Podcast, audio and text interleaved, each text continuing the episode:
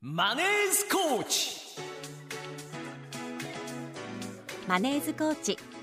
このコーナーは日本にもっとお金の教育をフィナンシャルクリエイトの提供でお送りします。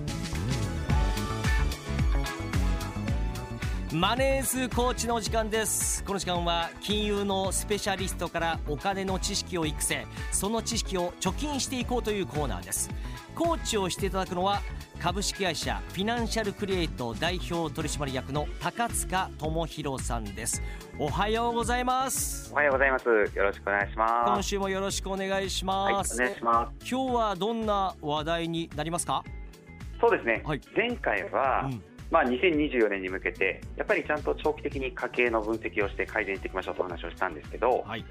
今回やはり来年始まる新ニーサうん。改めてお話をしておきたいと思います。はい。新ニーサがいよいよですね。迫っていよいよ1まいりまし月たそうですね。えスタートしますが、はい。まあ新ニーサってあくまでもお話しているニーサというのは、うん。イギリスにもともとあったイーサっていうですね、はい。投資をした時に本来かかる税金を非課税にしますという制度の日本版なんですね。うんでそれがこれまでは期間がちょっと短かったりとかあと限度額も少なかったりしたんですけど、うん。限度額も拡張しますし期間も無制限に伸びますよということで、はい。まあ、かなり改良されますよというお話になります。うん。であくまで新ニーサ前回もお話したようにフィルターでしかないです。はい。投資をした時に非課税になりますってものなので、うん。当然自分の家計を分析して入れていいお金をやらないと意味はないですし、うんその先にある投資商品にも詳しくなっていかないと失敗したりします。はい。まあ、そんな中ですね、積み立て投資枠と成長投資枠っていう2つの枠があって、うん。それを併用できるというのも特徴になってます。うん。で、改めてこの辺をお話したいと思うんですが、はいはいはい。積み立て投資枠っていうのは、いわゆる現行のこれまでの積み立て NISA に該当する部分になってまして、うん。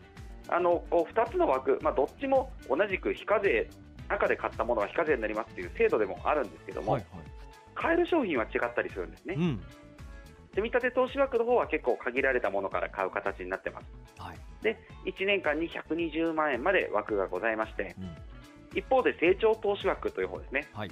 こちらは現行のいわゆる一般 NISA、いろんな投資信託や上場株式、多くのものが買えます。うんさらに年間240万まで買えて、うんで両方とも期間が無期限になってますので、はい。なんかよくこうどっちの枠から使おうかなみたいにご質問とかあるんですけど、基本的には成長投資枠も積み立て投資枠もうん。期間が一緒なので、うんうん。金額も大きいし自由度も高い成長投資枠の方をまずは中心に使うことを考えてもらった方が本来はいいと思います。うん。で初心者の方ではい悩んでしまうよって方が結構 SNS なんかだと積み立て投資枠に行っといた方がいいよとも言ってる方もたくさんいるんですけど、うん。初心者の方ほど多分本来は資産額が目減りするのが嫌だと思うのではい。ちゃんと、うん。本当はリスク、リターン、シャープレシオっていうことを分あのちゃんと理解をしてですねうん。成長投資枠で自由にちゃんとあのリスクのマネジメントがうまくできるもの下がりづらいものを選ぶ選ぶってことを覚えないと、うん本当は続けることも難しいかなとは思っておりむしろ成長投資ニーサの方をお勧めするということそうです。成長投資って言うと怖いイメージあると思うんですけど、ね。ただ自由なだけなんですよ、うんいろいろ選べる、積み立て投資の方はいわゆるインデックス系のファンド、はい。インデックスってこう安いんですけど、コストは、買ったら買いっぱなしになっちゃうので、うん。下げ相場の時に弱いっていうのは特徴なんですね。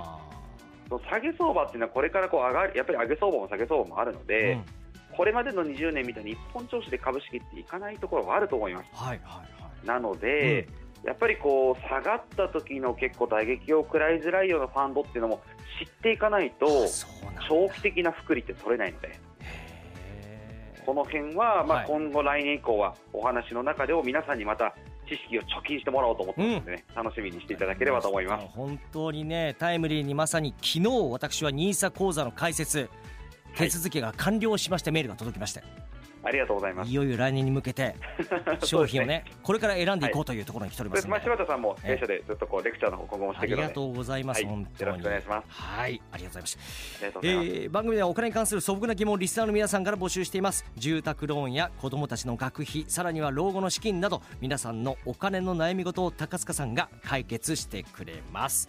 そしてセミナーでもこういった相談に乗っていただけるということになりますねはい、来年早々1月9日火曜日、夜7時からはい。オンラインセミナー開催します。はい。こちらはフィナンシャルクリエイトのオンラインセミナーで聞くだけで参加できるセミナーになってますので、詳しくはフィナンシャルクリエイトで検索いただきまして、はい。また家計の分析とか気になる方は YouTube お金の教育チャンネルでもお今家計分析の事例出してます。はい。弊社のこう IF の先生の生の顔も見れますので、うん。よかったらご覧いただければと思います。お金の教育チャンネルそうですね、YouTube になりま。ます。すかしこまりました。というわけで高塚さんあの今年も大変お世話になりました。こちらこそお世話になりました。ちょっと忘年会ね行けなかったんですけども。まあそうです、またお誘いするんで、ね、ぜひ来年はい乾杯できることを楽しみにしています。楽しみにしてます。ありがとうございました、ありがとうございました。皆さんも良いお年を。さてここでフィナンシャルクリエイトからのお知らせです。えー楽天証券の資産運用アドバイス業務を行っているフィナンシャルクリエイトでは相談ショップウェルコーチを運営しています個別のお悩みに合わせた家計改善一括投資積み立て投資を含めたお金の総合アドバイスを行っています。相談ショップは池袋と埼玉県志木市のマルイファミリー四季6階です。また全国からのオンライン相談にも対応しています。詳しくはフィナンシャルクリエイトのホームページや SNS をご確認ください。以上マネーズコーチのお時間でした。